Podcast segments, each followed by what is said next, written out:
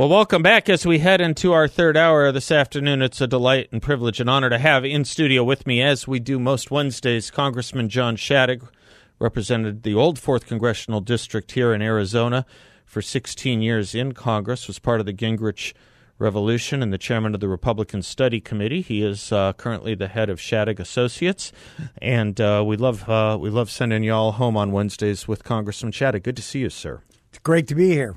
I love we'll get to some contemporary politics, a lot of it in a moment. And I didn't warn you I was going to ask you this question, and maybe there's nothing to it, but I was uh, with a mutual friend of ours the other day and walked into this great bookstore I didn't even know existed on uh, 36th and Indian School. It's called the Book Gallery. I don't know if you've ever been there. I have it's, not. It's the size of a furniture store. It's huge. It's wonderful. They've got first editions. They've got leather bounds. They've got contemporary. You could spend hours there. For those that miss old bookstores, I can't say enough about it. Or the owner, who is very helpful, Mike Riley, I believe his name is. So this was just, uh, John. This was just destined to happen. It was after dinner, so I had to beeline to the bathroom real quick. And on my way out of the bathroom, son of a gun, there was a table display of books, and the first one staring me in the face, right on top, was a copy of a book by your daddy, um, uh, Goldwater uh, on the Goldwater 1964 race. What was it called? How Goldwater lost? No, Uh, what happened to what, Goldwater? what happened to Barry Goldwater? What happened to Barry Goldwater? And I look, I picked it up because, of course, I like everything Goldwater. I like everything Shadegg. It was pristine. I opened it up, and there was an insignia, a signature by your daddy. I meant to bring it in today. No doubt you have many copies of this. And I was reading it, and it's a fantastic history of the 1960s and a fantastic history of that presidential race. But on the back flap, this is what I wanted to ask you about. It said, among other things, your dad was the author of a controversial book, How to Win Elections. Why would that have been a controversial book? Well, it, I Because it actually taught people how to win? it actually did encounter some controversy uh, for a, a now you would think bizarre reason, but maybe not. The first edition, in the first edition of How to Win an Election, um, my dad was teaching or teaches in the book and trying to get across the point that the most influential force in any election is not a particular speech or a particularly good TV ad or radio ad or position that the candidate takes, but is rather the influence of a friend.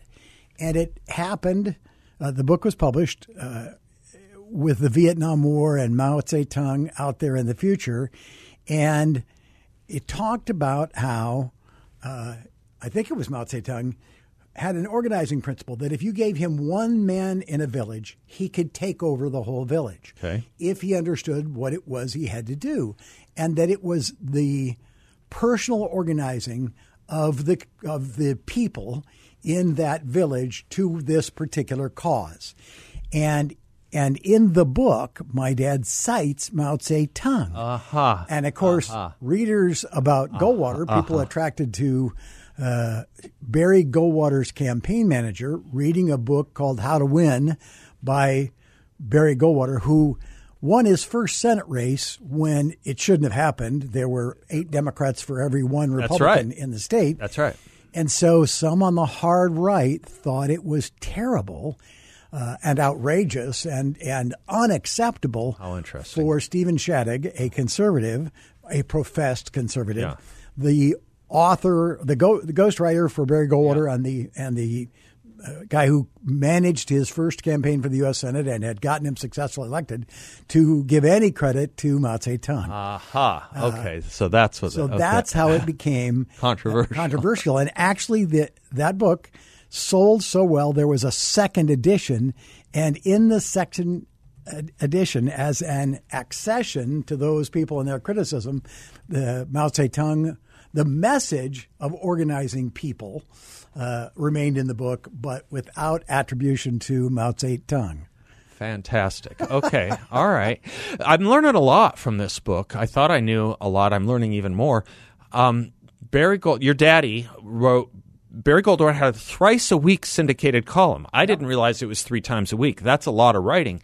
And your daddy wrote those columns. And in the very first, the LA Times was the original syndicator of it. That's yep. where it first went. It ended up in over 150, maybe even 200 papers nationwide. And interestingly enough, you never would see this today uh, Barry Goldwater under his byline, he actually said in the very first column, these columns will be written by Stephen Shadegg. Did you know that? He actually said these columns will be written by Stephen Shadegg. he was not, just that honest. What you would do today, know, but right? that, that, was Goldwater. Goldwater right. was going to tell it the way it was, yeah. which is the. I mean, people think the key to hit to Barry Goldwater's success was how hardcore conservative it was, but it was really how. Uh, bluntly yeah. truthful yeah. he was. And people would go, actually, the phrase I recall was people would say, well, I don't agree with everything he says, but he tells you exactly what he thinks. Yeah. You know, he he will be honest with you. It's funny. We say we want that in our politicians, but we what? don't. Do but we, we don't, right? We say we want them to be straight talkers, and then the moment they say something that offends a, a peculiar interest or perhaps an interest group, um, they're toast. Right. It's an interesting dichotomy in the American voter's brain. They say they want conviction politicians. Now, of course, obviously, a conviction politician who what agrees with you or you agree with something north of eighty percent, I would assume.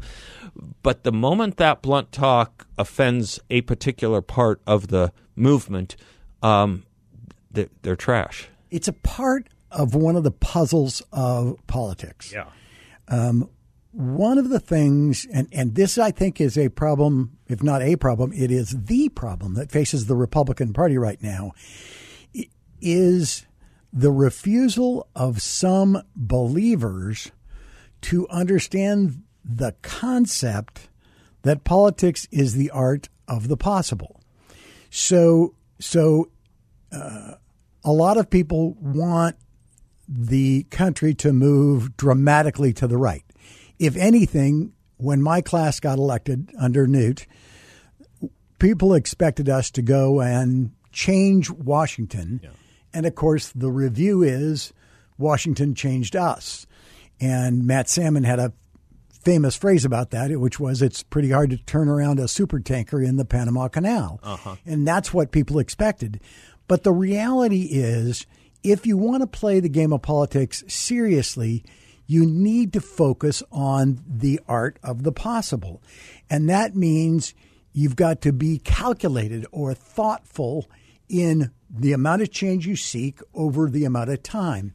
Uh, Phil Gramm, whom I admired and who was in Congress when I, uh, I think he was still in Congress when I first got there, um, had a, a, a, kind of a guiding motto for legislation, which my class studied but sometimes didn't honor. And that was, you know, fight as hard as you can for as long as you can to get as much as you can, and then take what you can get and live to fight again.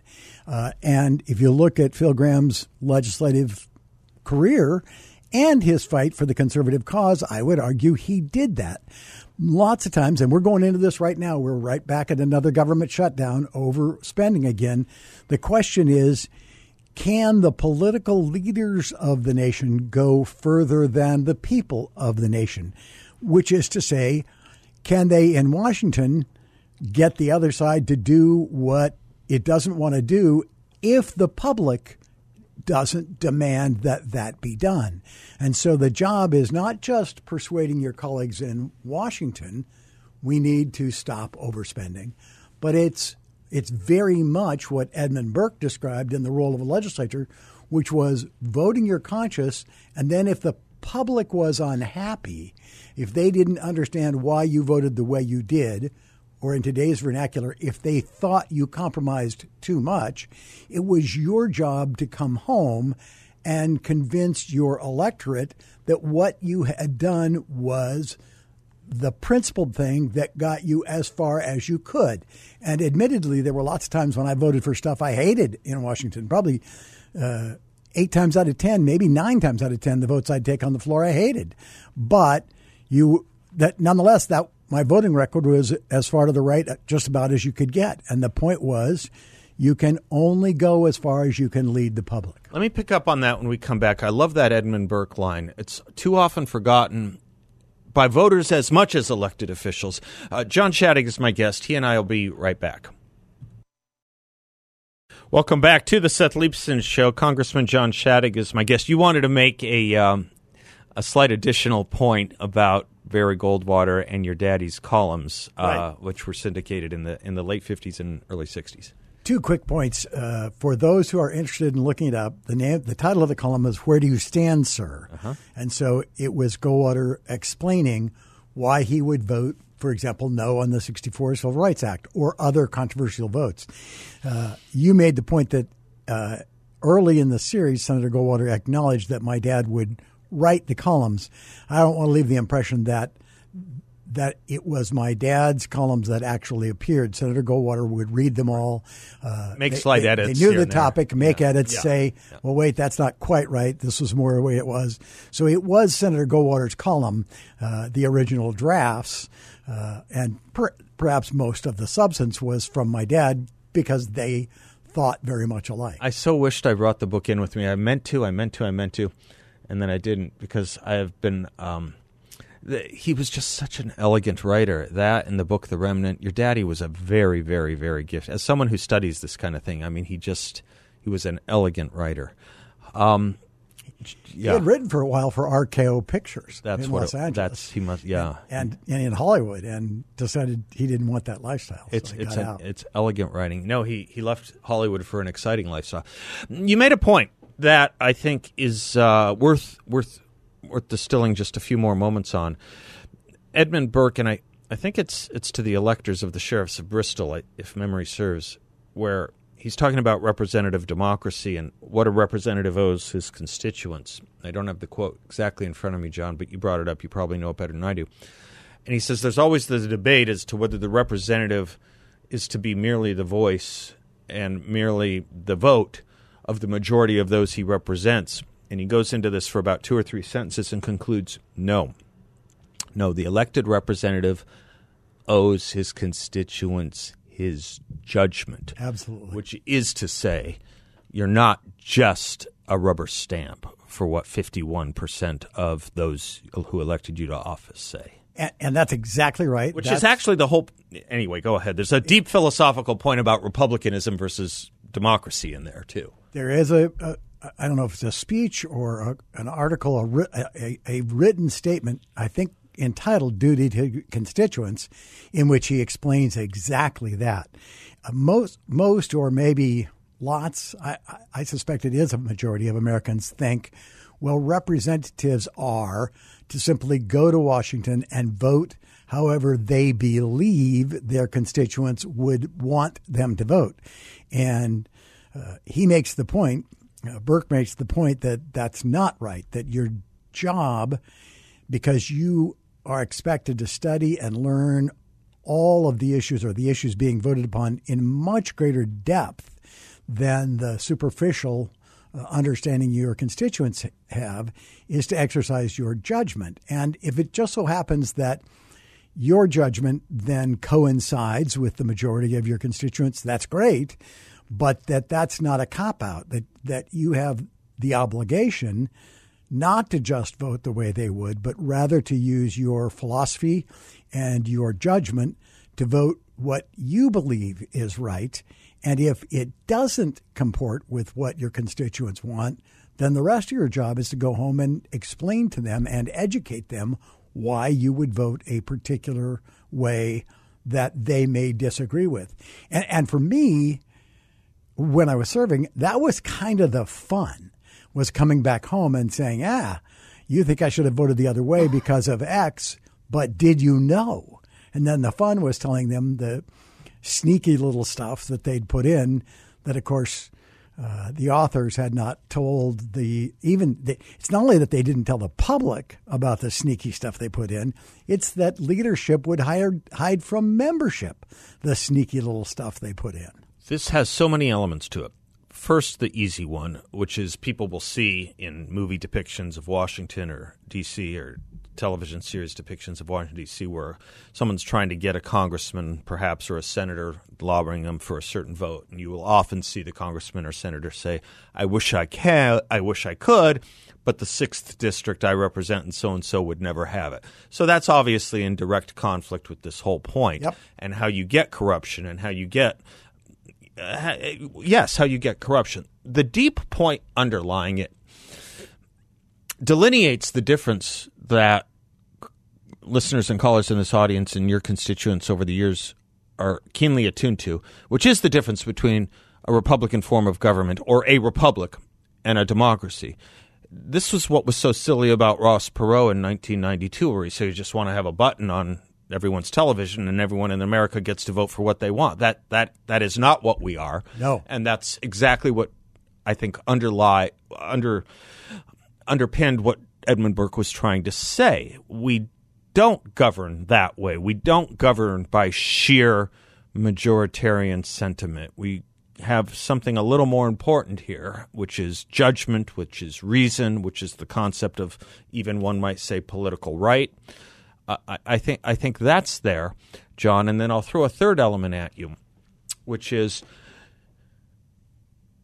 you look at some of the things the Democratic Party today stands for and keeps doubling down on, which are abject and objective failures, whether it's the kinds of stuff that goes on in California with the pensions or the chronic homeless situation or any number of ridiculous uh, environmental uh, and bureaucratic schemes and handouts that have and are fast destroying vast communities in California, if not the whole state. And I sometimes wonder if the Democrats who are elected to office in California don't understand that Burkean point because some of them are smart. Maybe a lot of them are smart, and you know they have to know better. I get this a lot in the context of the illegal immigration problem. How can the Democrats continue to let this go on when they see it suppresses wages, it drives crime, it drives um, it drives uh, up budgets, it drives up education, it drives up healthcare costs, it drives up drug use, how can they continue to do it? And I think it's because the Democrats, who some of some of whom are are are reasonable in their own right, refuse to do the reasonable thing because they know their constituents wouldn't tolerate it. Because their constituents are far to the left of where a lot of them are. That's a thesis I'm throwing out at you. I don't know if I'm right. Or if I said anything that made sense. let, me, let me take the commercial break and have you pick up on it. That way I can Right. uh, take another swing at it when we come back. My point is there are Democrats in office who I think don't understand the Burkean lesson and feel that they have to kowtow to their base, which is in many cases, not in all, but in many cases, maybe just some, far to the left of where they are. I'll have you pick up on all of that when we come right back. And it kind of gets into an interesting area of a discussion over populism, which the Republican Party is going through too. John Shadegg and I will be right back. Welcome back to the Seth Leibsohn Show. John Shadegg is my guest. John, do the Democrats, in short, do the Democrats um, understand the Burkean point that they owe judgment and not just a kowtow to the most extreme forms of their base, a base which is extreme? Um, because not all Democrats are as loopy as their base, and it is hard to explain, particularly on things like the immigration issue, how so many Democrats can be so blithe about it. I think the answer is no, absolutely not. But then it's not just Democrats. I would say I would venture a guess that uh, less than half, maybe less than a third of the members I served with had ever thought about the debate we're having right now. The discussion of are you just supposed to vote the way the your your district would vote if they collectively debated and decided the issue, or are you supposed to exercise your judgment?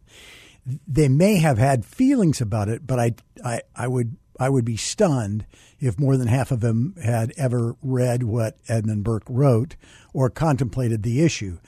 Um, unfortunately, uh, there, and I don't know the numbers here, but there was a minority who was motivated by a burning desire for power and who gave no thought to anything except what would maximize their power, mm-hmm. period.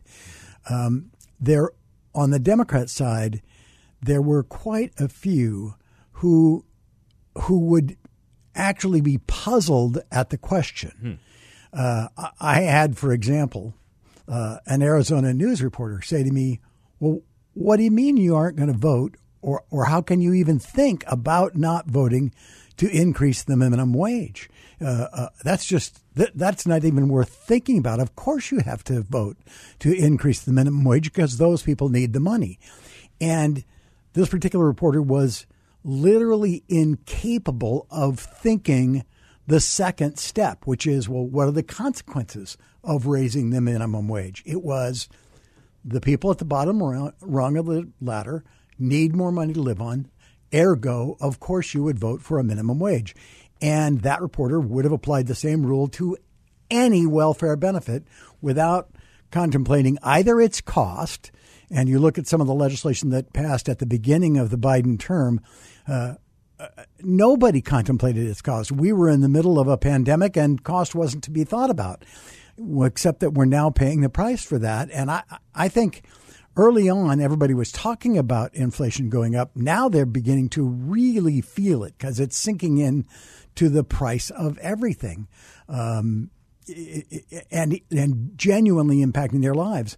But but I think lots and lots of members of Congress, and particularly members on the left side or on the Democrat side, never thought about the consequences. They only thought about the primary, you know, if you called it the Anti Inflation Act, well, then of course they were for it, period. Yeah. You know, I'm, I'm against inflation, so therefore I'm for this bill. And they never thought about, well, wait a minute, the principal cause of inflation is government spending, so being for government spending is is actually doing harm. And now the president is himself has come out and said, well, it really didn't do anything about inflation. It, it, was about spending on these other things that I wanted to spend on. And he essentially admitted that he that, that the title of the act was a lie. So, uh, no, I don't think they think about, I don't think most members think about what their duty is. Occasionally they slow down and say, okay, now we've got a real tough balance here between uh, good and harm. Uh, but uh, many of them, I, like I said, are just motivated by what will give us more power. And that, of course, to the extent that that many of my colleagues on the left were deeply philosophically motivated, the deep philosophy on their side was these Americans they're not smart enough to make these decisions for themselves. Uh, I got into an argument after I left Congress with a lawyer in my first law firm when I left the Congress who said, and this is a very talented lawyer with lots of skills that did, I think, a labor practice pretty much. He said, you can't let the American people decide on their own health care provider. You can't let them pick their own health insurance. You can't. The only way we can handle health insurance is if our employer buys it for us. You know, that kind of cynicism about the notion of uh, individual responsibility says they believe in a collectivist society where the intelligentsia makes the decisions for the people. It's a it's a paternalism and a cynicism, yes, uh, that you see often uh, in questions uh, overrepresenting racial minorities. And you're seeing it now in education all the time with this notion that the parents should have less and less say and leave it up to the experts. Let insanity me pick. It's insanity. authority it's away from parents. Insanity. And they're running, you know, hell, they, they hell on wheels toward it. Yeah, absolutely. Like a fly. Yeah. You, like just because you're the parents, you don't know better what's what, what's right or good for your child. Let me pick up on that. Incredible during the break, John and I were just ta- John Shadegg uh, and I were just talking about the way the, the, the this very skillful, frankly skillful way the left uh, uses language. Uh, they took Orwell not as a warning, but as a how-to manual. Yes, and um, we have a saying around here. Mutual friend of yours and mine, Steve, um, sent me a T-shirt. It's over on my desk. I'll show it to you on the way out. It says MOFA, which stands for Make Orwell Fiction Again. and we were just talking how they, you know, they use phrases like gender affirming, which is really gender changing, sex changing. It's it's body mutilating. It's, It bo- it's body, it's mutil- body it's- mutilating. It's body. That's it's a better making way to put money it. off of mutilating mu- mutilating people's bodies Absolutely. because they have a, a, a an intellectual or a, uh, a conscience. I, I think most of it is a Struggle. temporary view, and I think most of it is not only a temporary view; it's a transient view. And I think a lot of it is based on uh, peer pressure, and a lot of it is unfortunately based on sick professional, sick professional advice as well. sick, profitable Yes, professional very well put. advice. Very well put. And then you look at the numbers and you discover that the suicide rate amongst those who have pursued such conduct is stunningly higher, at least 20% higher than the general population, uh, 5, 10, 15 Yeah. years down the road. Yeah, absolutely. I, I, I, my heart broke when I saw testimony on this. Well, anyway, we'll come back to that point in a minute. I, John, I, I did want to follow up on the, the larger philosophical point we were having on the point that you made, the paternalism and cynicism that so many on the left hold that well they can't think for themselves or they can't you know decide for themselves and they shouldn't be empowered to know these things there's an interesting counterweight to that that's going on in the Republican Party right now. Mike Pence gave a speech today decrying populism in the conservative movement. And I always get a little nervous when people wholesale dismiss populism. And you can straighten me out if I'm wrong on this. Because I think populism can be a good thing and it can be a bad thing. It's populism by and for and who what? Barry Goldwater, in many respects, spoke to a populist impulse. Ronald Reagan, in many respects, spoke to a populist impulse. There's no question Donald Trump did. It's for what and on behalf of what. It, to me, doesn't always have to be a negative word. We still think at the end of the day, in a representative democracy, yes, representative, the people still do rule here and they have a say in their government, right? I mean, they get to have a say.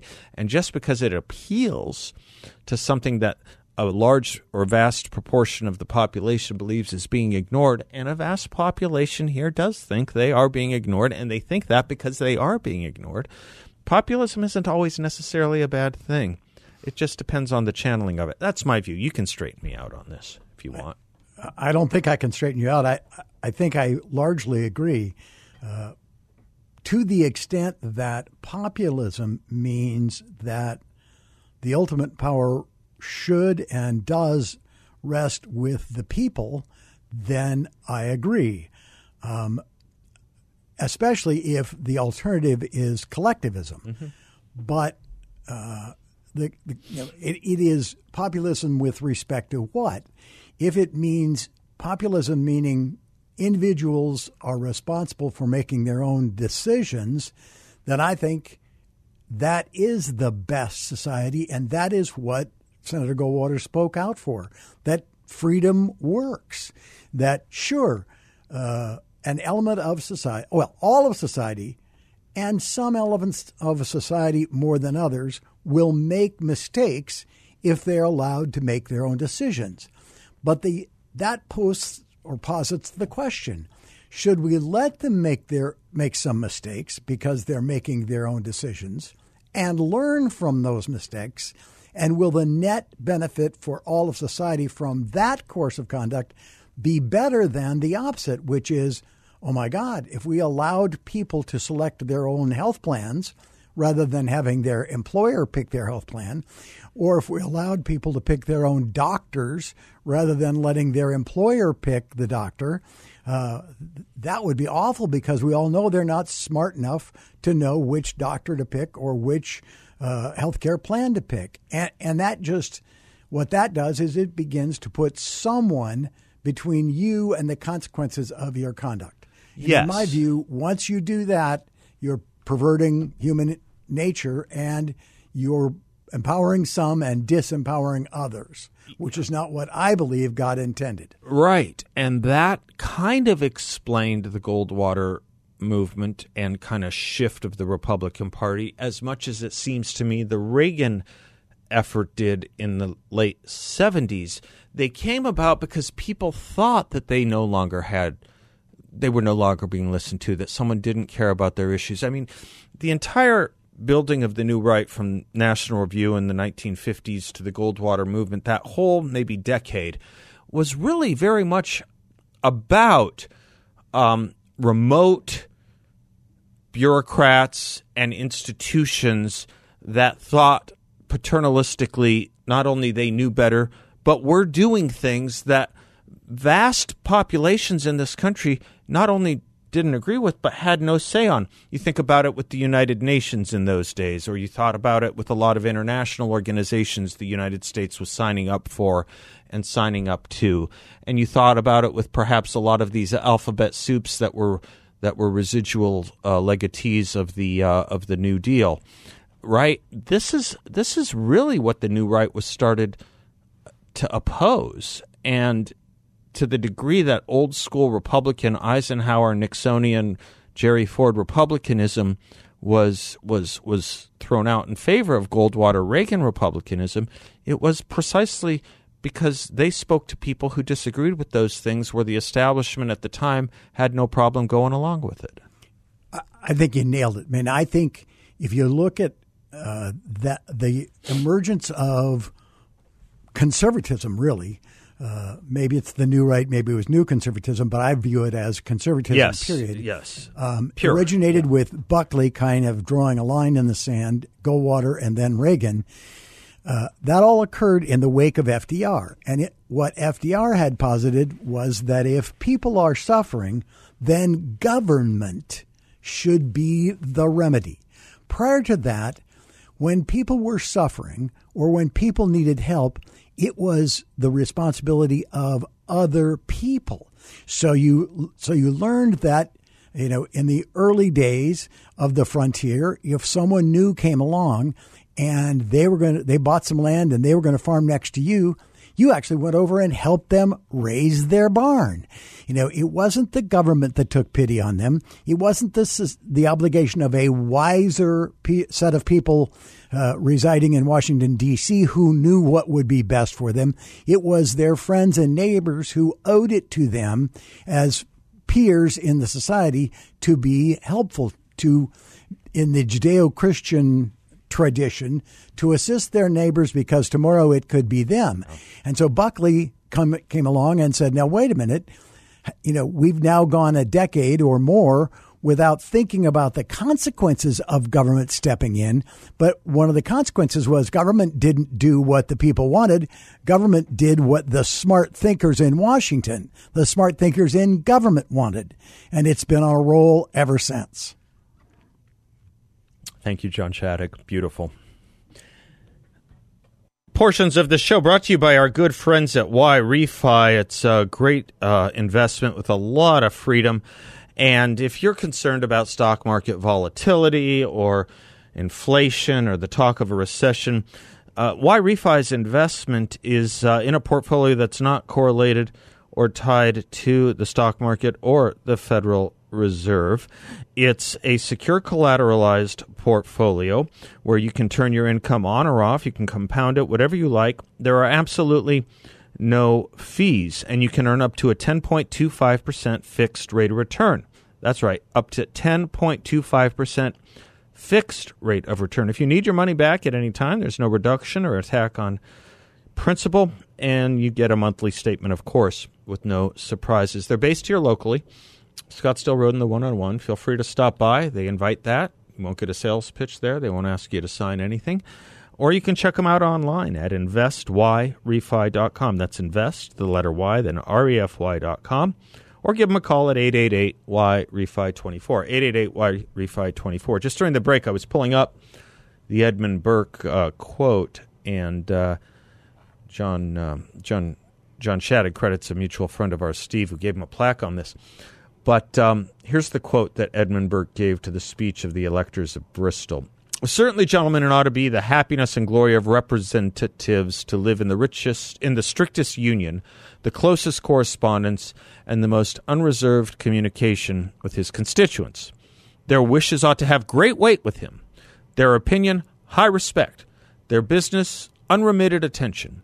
It is his duty to sacrifice his repose, his pleasures, his satisfaction to theirs, and above all, ever and in all cases, to prefer to prefer their interests to his own, but his unbiased opinion, his mature judgment, his enlightened conscience, he ought not to sacrifice to you, to any man or to any set of men living. These he does not derive from your pleasure, no, nor from the law and the Constitution. They are a trust from Providence, for the abuse of which he is deeply answerable.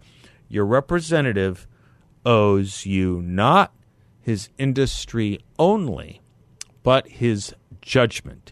And he betrays instead of serving you if he sacrifices it to your opinion.